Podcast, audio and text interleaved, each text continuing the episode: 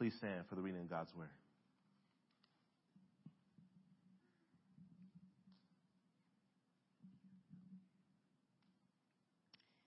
Philippians 4, verses 8 and 9.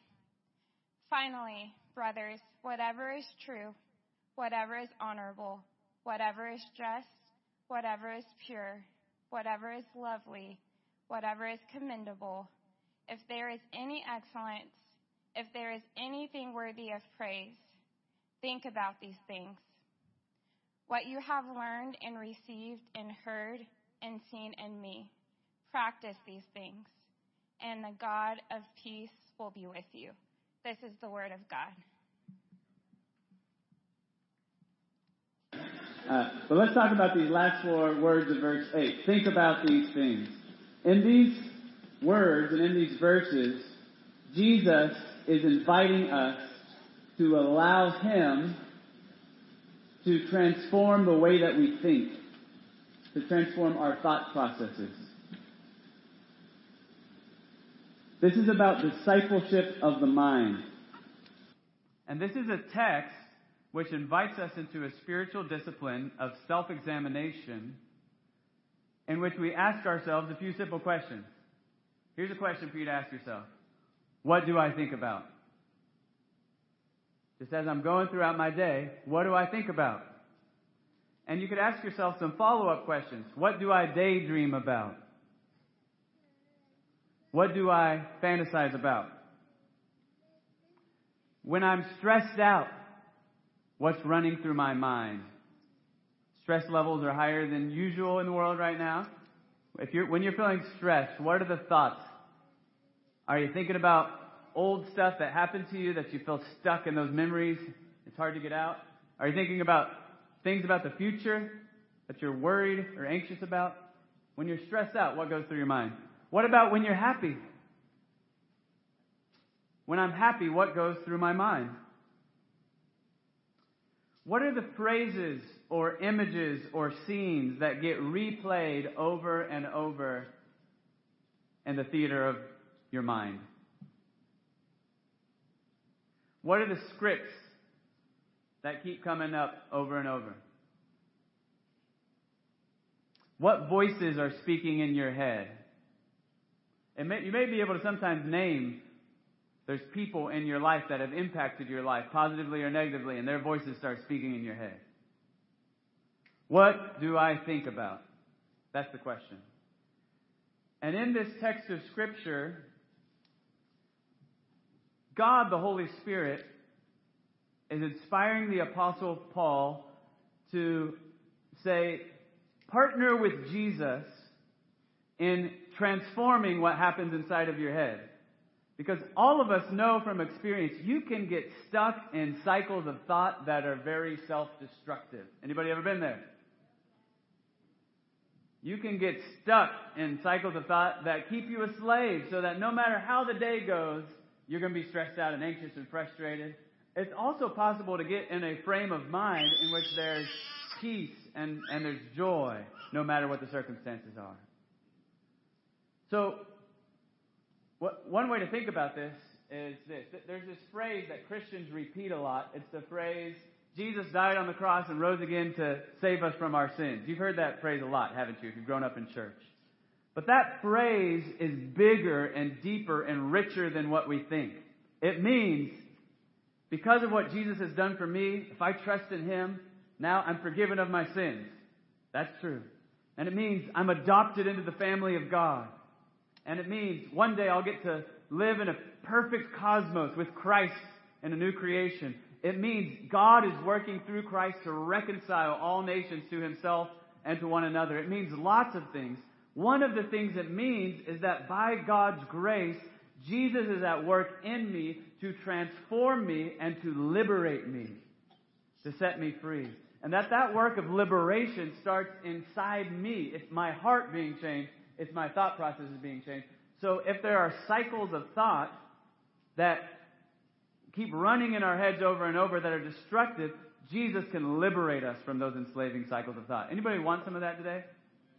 The good news of the gospel is it's yours in Christ, But Jesus is inviting us to participate. We're supposed to partner in this work. He'll give us the power. This is like what Paul was talking about in Philippians 2 when he said, Work out your salvation with fear and trembling, for it is God who works in you to will and to work according to his good purpose. If you're feeling stuck, like I can't get out of these thought processes, the good news is the gospel is you have supernatural power to break those thought processes. The voices of people that spoke abuse or spoke falsehood in your life do not have to continue dominating your mental framework and the way that you live your life and the way that you feel about yourself and other people. God can break that cycle. But the call to faith and to obedience and repentance means you have a part to play. You're involved in this process. Now, to help us understand fully what's at stake, let's connect those four words, think about these things, with two other big words that have repeated, been repeated a lot throughout the book of Philippians. One of them is the word joy or rejoice, and the other one's the word peace. So everybody say joy. joy. Philippians 4 4, a few verses back, said this Rejoice in the Lord always. Again, I will say, rejoice. So Paul in this text is inviting us Christians you can live a life of continual, unceasing joy.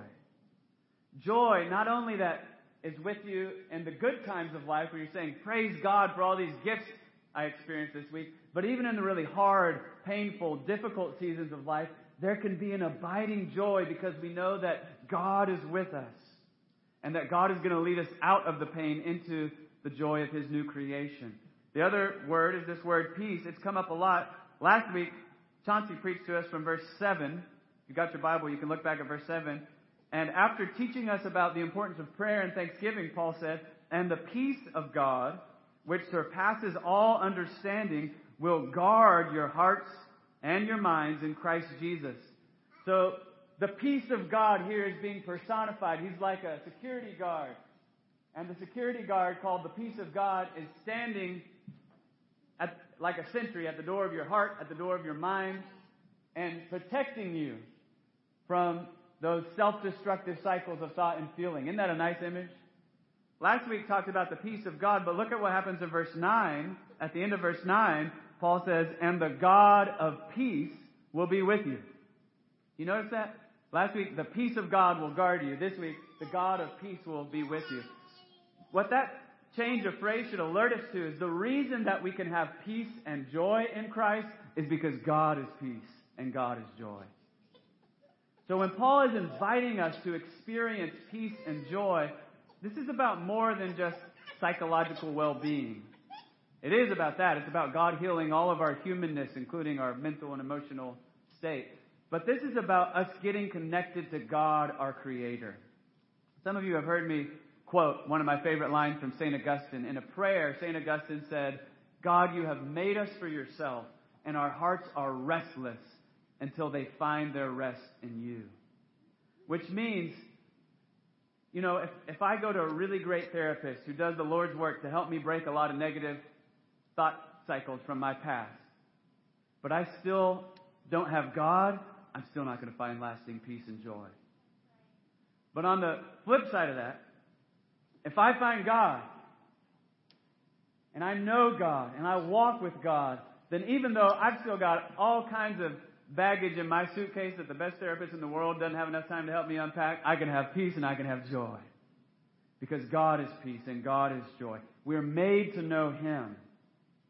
We're made to experience the fullness of life that comes from God alone.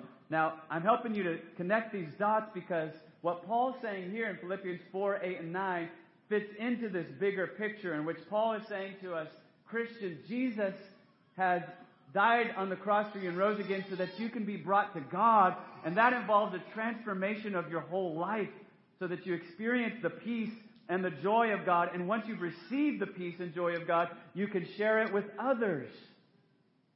You can't give peace and joy to others if you haven't experienced it for yourself. We got some parents in the room. Would you like to give peace and joy to your children? Listen, parents, if you want to give peace and joy to your children, step one is experience the peace and joy of God. Can't give it if you don't have it.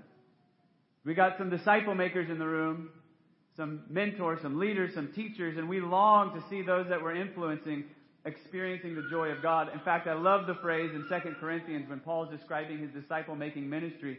He says, Not that we lord it over your faith, but we're working with you for your joy. Isn't that a great way to think about discipleship? If I'm discipling somebody, I'm trying to help them grow in their relationship with Christ. I'm working with them for their joy. But I'm not going to be able to do that if I haven't experienced it myself. I'm going to give to others what I have. And if I want to be able to give God and the peace and joy of God, I need to have that within myself. And Paul's saying there's a way of responding to the gospel, which is a lifestyle. It involves how we pray. It involves how we live. And in this text, he's saying it involves how we think. So we've got to learn how to partner with Jesus in the disciplining, the discipleship of our minds. So everybody say, think about these things. Now, for the rest of our time together, I really want to focus on answering two questions. Question one is, what do we think about? And then question two, once we've answered, what are we supposed to think about? Then, okay, that's what I'm supposed to think about. This is what I do think about, so how do I get from here to there?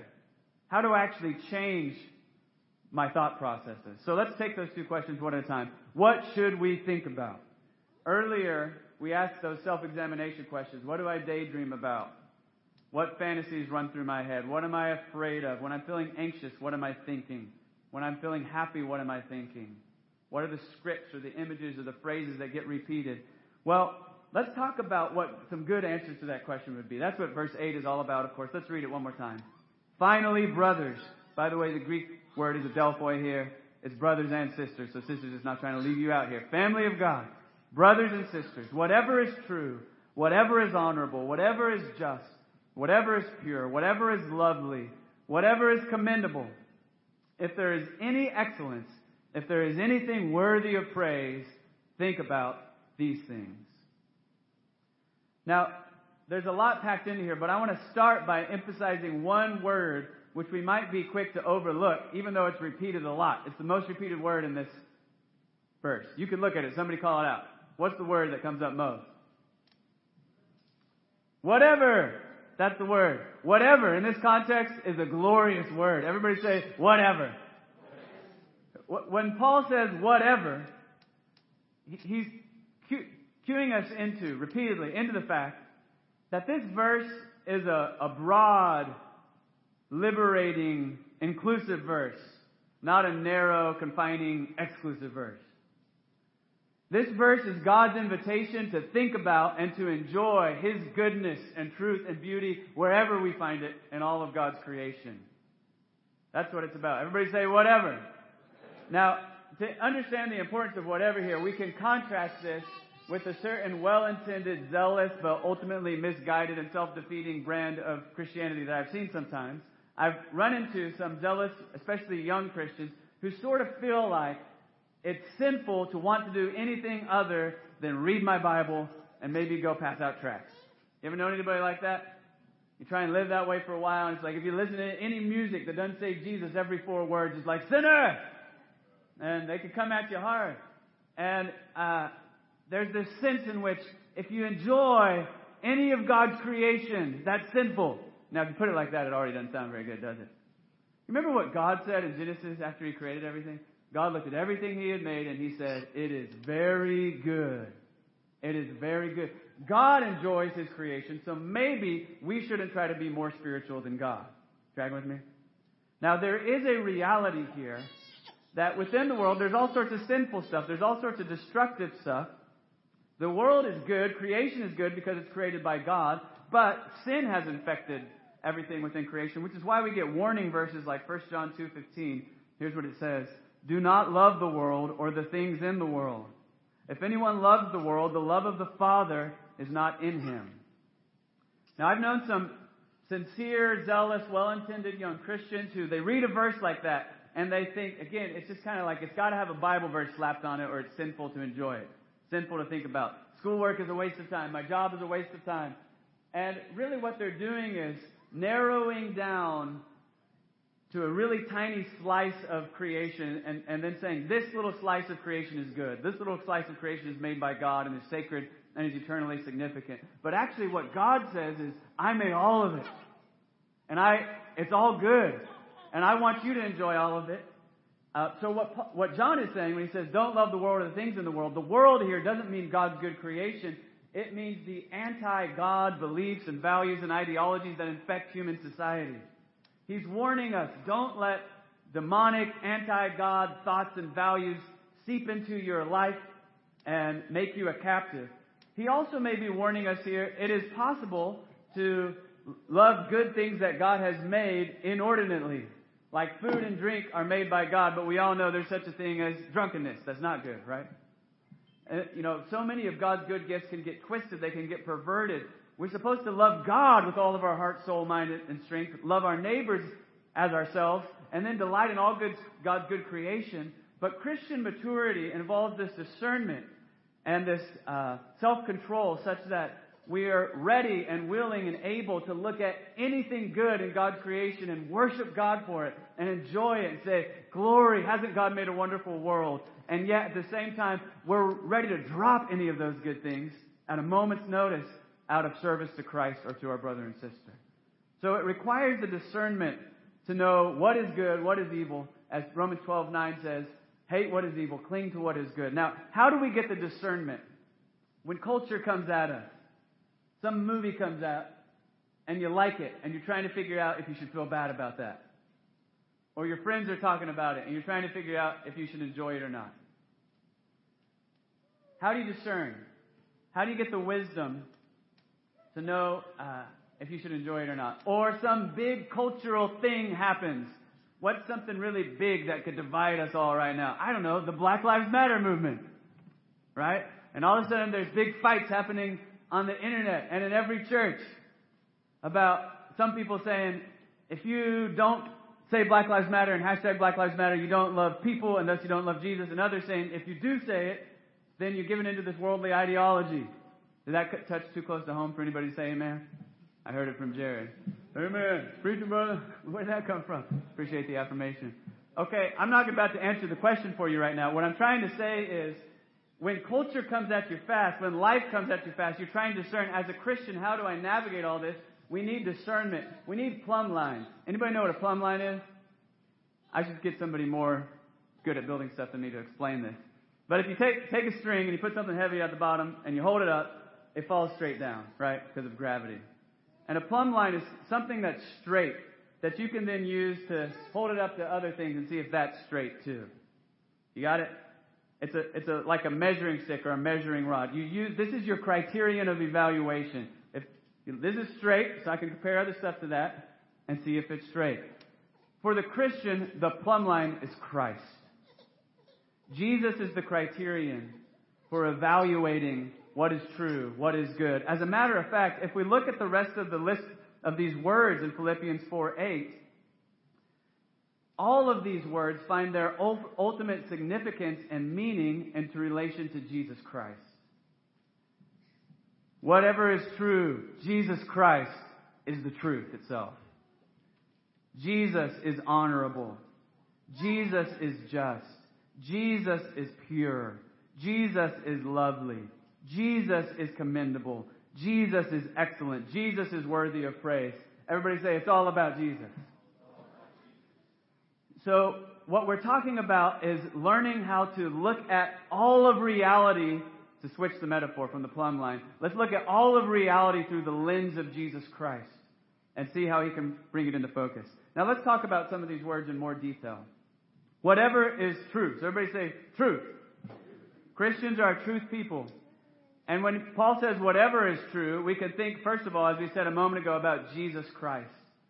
In John 14, 6, Jesus said, I am the way and the truth and the life.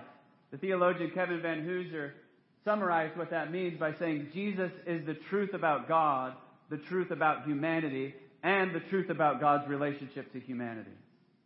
Jesus is the truth about God because he is the fullest revelation of God. He's God clothed in human flesh. So if you want to know what God is like, you look at Jesus. When you see Jesus having compassion on the woman caught in adultery, you're seeing the compassion of God.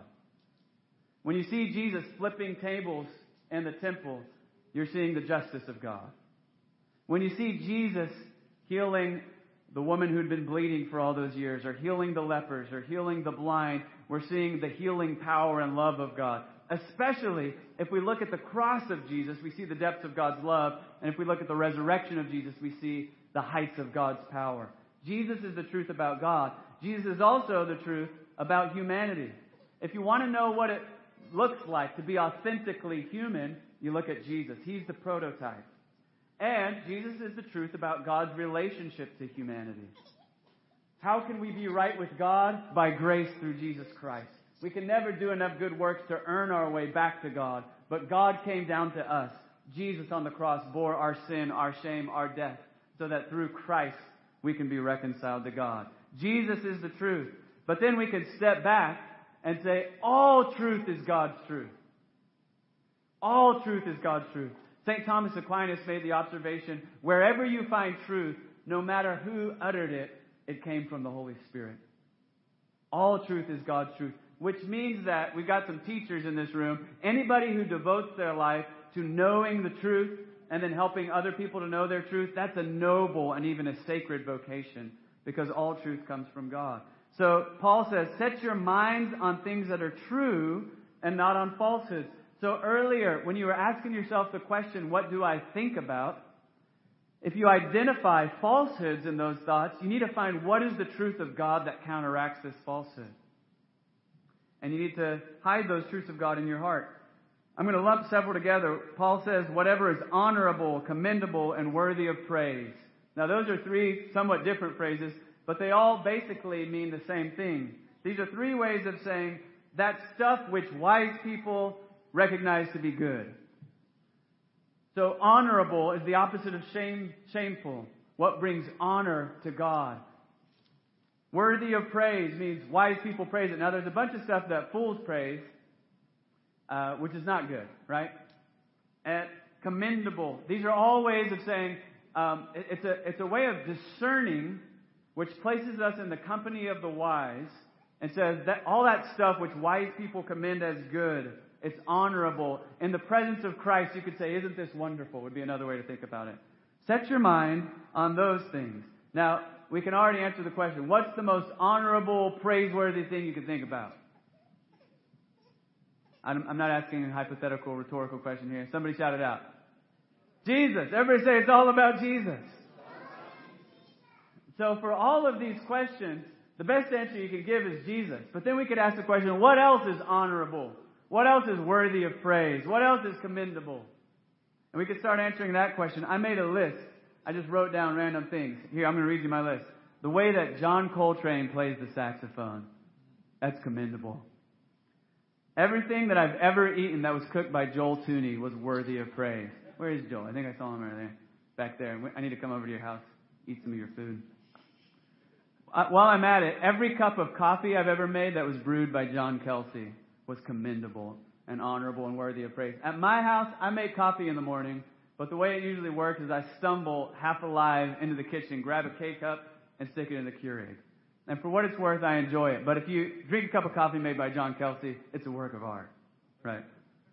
Great poetry written by T.S. Eliot or Gerard Manley Hopkins or Langston Hughes. That's commendable.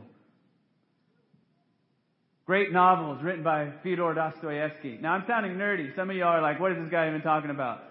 The way that Kyrie Irving dribbles a basketball, that's worthy of praise. That's the first person I've had agree with me about anything on my list so far. Y'all can make your own list. Just making my list here.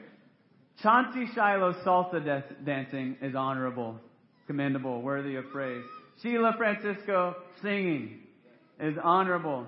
I was thinking about the way that the sunlight comes through the pine needles and on the pine tree in my backyard early in the morning. It's worthy of praise. Better yet, when one of my little kids comes and sits in the hammock under that pine tree in the morning and snuggles up to me with a little soft blanket and we look at the light coming through those pine needles together. That's commendable. What I'm saying here is Paul is saying, lift your eyes from those negative thought cycles that keep you tied up in the shame of your past. Jesus already covered the shame of your past with his blood.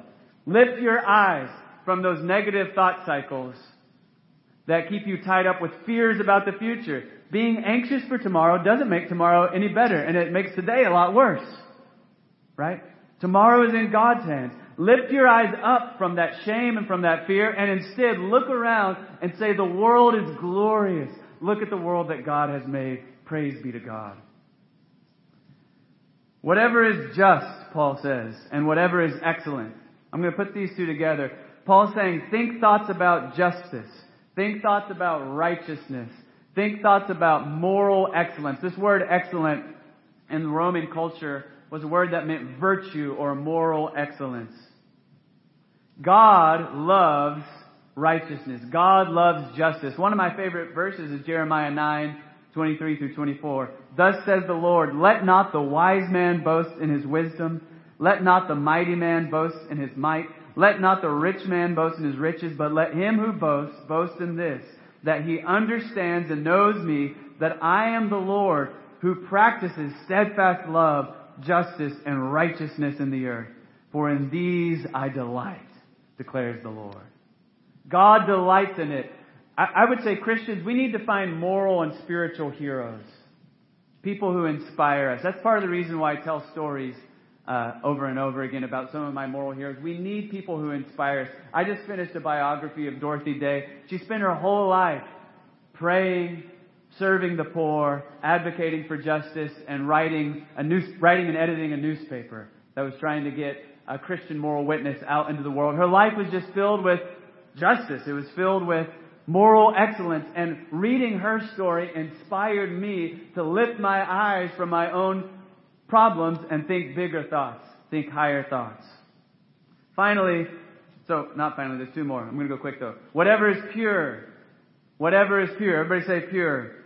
Now this is a word that comes from Old Testament roots, and it refers to that which is undefiled under the Old Testament law. For a sacrifice to be offered to God, it needed to be pure and undefiled. So, once again, we can ask the question, where do we find the ultimate pure and undefiled sacrifice? The answer is going to be Jesus to all these questions. Just I'm going to help you out. Everybody say, it's all about Jesus. Jesus is the Lamb of God, the flawless, pure sacrifice who bore our sin so that we could be counted pure in the sight of God. Now, if we're thinking about this concept of purity as a criterion for our thought life, here's a way to think about it. Whatever my mind is set on, is it energizing my life of worship or is it distracting from and defiling my life of worship? That's the way to think about it. This music I'm listening to, does it, energize me to worship God or does it distract my thoughts and bring them down into some sort of gutter? Can I worship God while enjoying this experience? Does it enhance worship or does it detract? That's what is pure.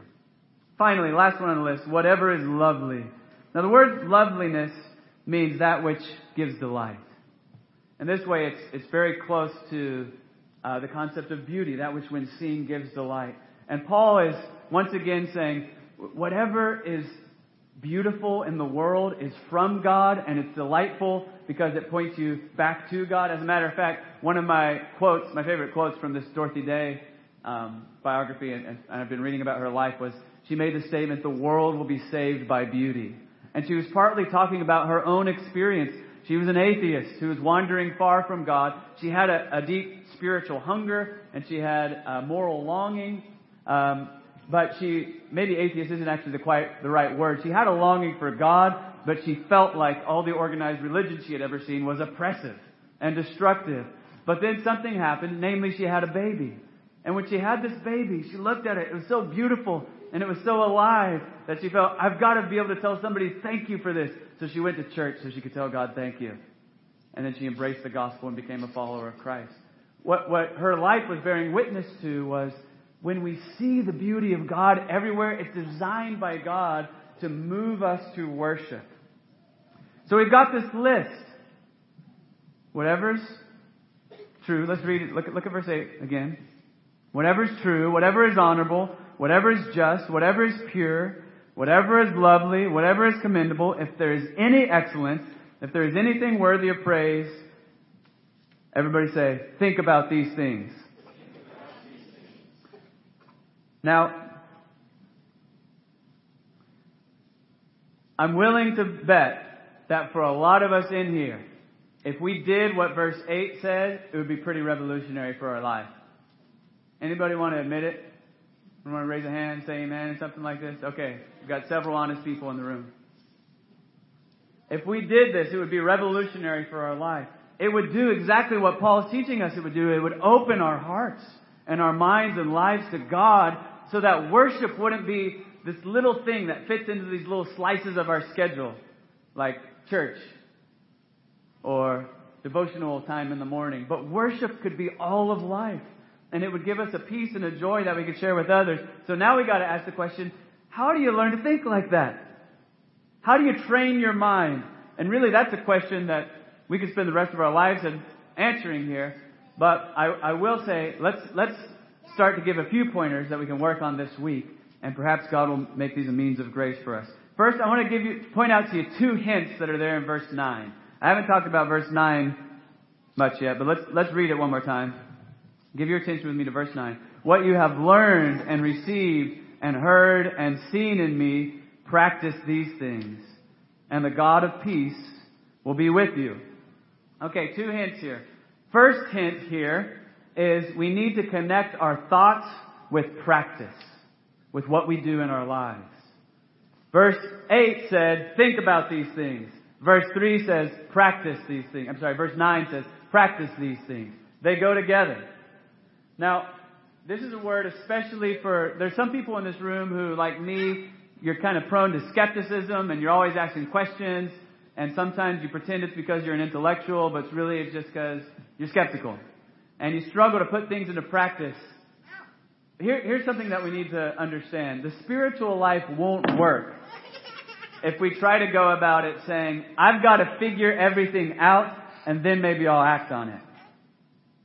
Did you hear that? The spiritual life will not work if we go through our life saying, I've got to figure everything out then maybe I'll act on it.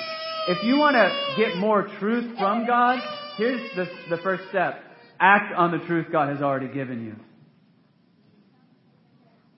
If you want to get more truth from God, step one is act on the truth God has already given you. Why would God download the next truth for you if you haven't acted on this one yet?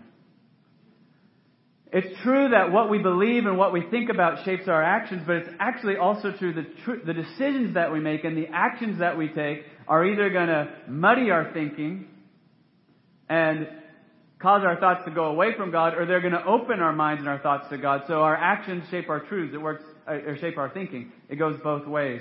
So we need to connect our thought to practice. Put into practice the things God has already taught us. A simple application of this is if we hear this message and walk away and don't put into practice any of the things in this list of things to do in our lives, it won't help. Right?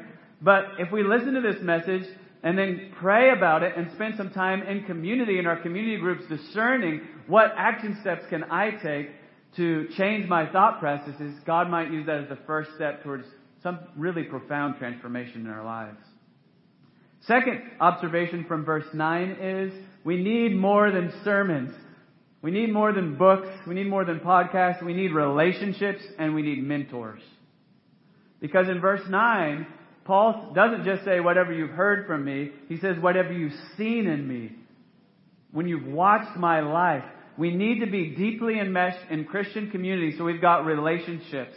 We've got mentors that can help us. Proverbs 13:20 says, "Whoever walks with the wise becomes wise." When you find yourself in a community of people that are living this stuff out, then over time God can use that to transform your lifestyle and your way of thinking. Now I'm going to rapid fire before I finish today, just give you a list. If you wanted to start working on transforming your thoughts, here's several other things that you could do. You ready? Note takers, this is your moment. The moment you've been waiting for. Here's a list. I might even put numbers on it for you.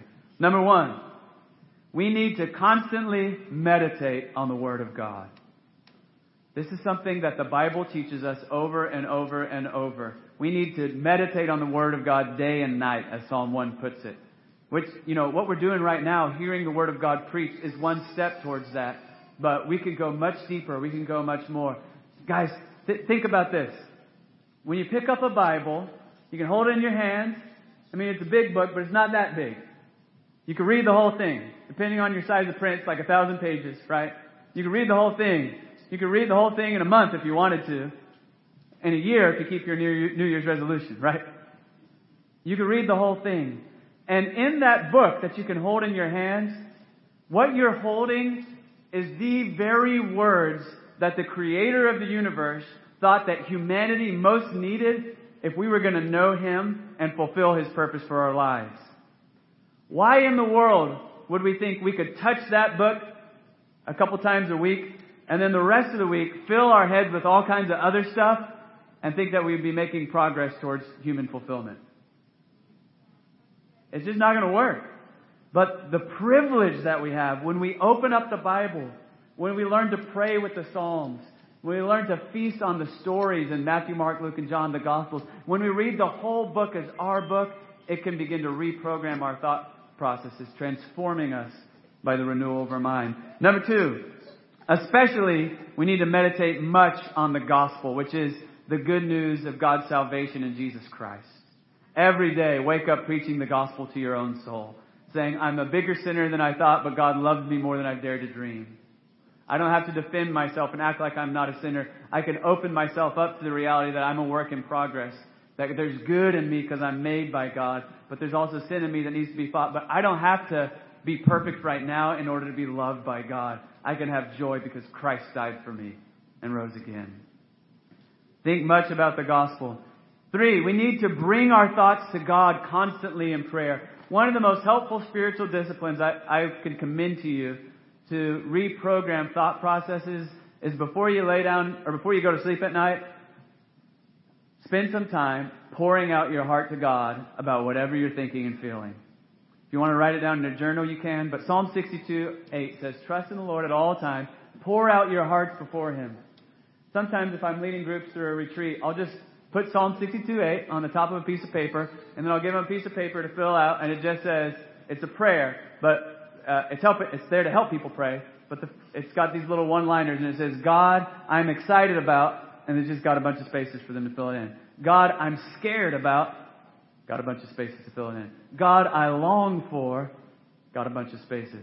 God, I'm thankful for, and it's just this exercise of we've got thoughts going on in our head all day long, let's just bring them to God.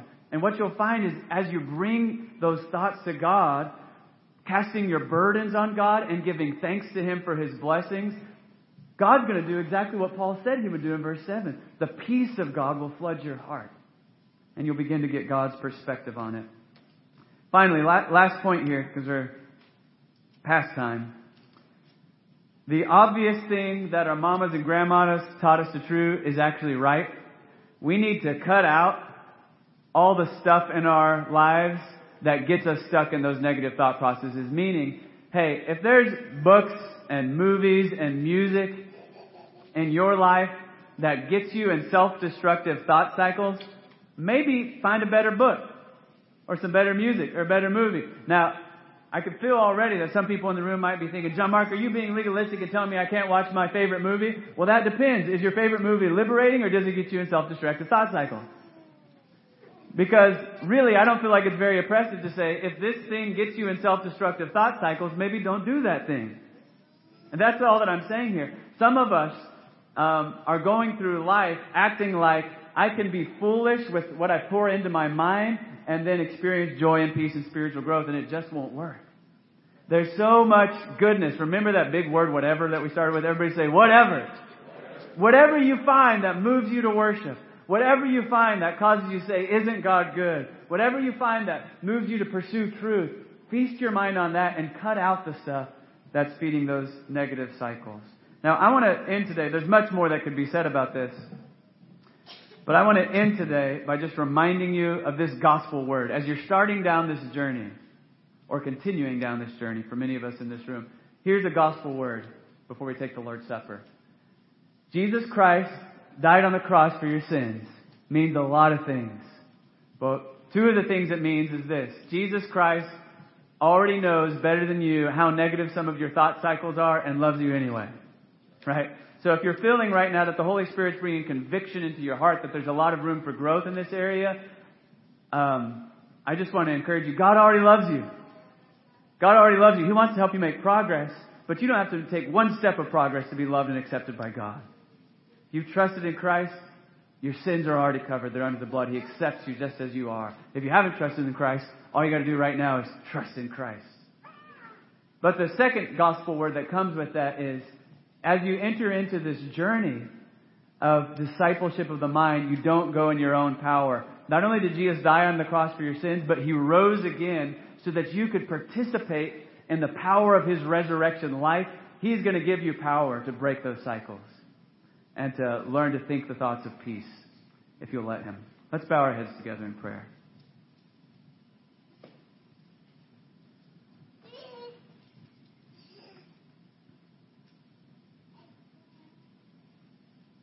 Our Father in heaven, we love you and thank you for your grace. Lord, in our lives, there are so many things that could distract us, even, even this afternoon. There's many things that could distract us. I'm just asking for the help of your Holy Spirit that this word that you have spoken to us from the scriptures would go deep into our hearts. Lord, I need it. And I know there's dozens and dozens of people in this room right now or joining, joining us through the internet who desperately need the freedom of a mind that's been renewed by Jesus. So in the days and weeks and months to come, would you help us by your Holy Spirit to be transformed by the renewal of our mind? Would you help us to identify destructive thought patterns and to, in the power of the Spirit, replace them with the truth of your word? To open our lives to that which is truly honorable and beautiful and good, and to turn away that which defiles and distracts us from worship. We pray these things in Jesus' name.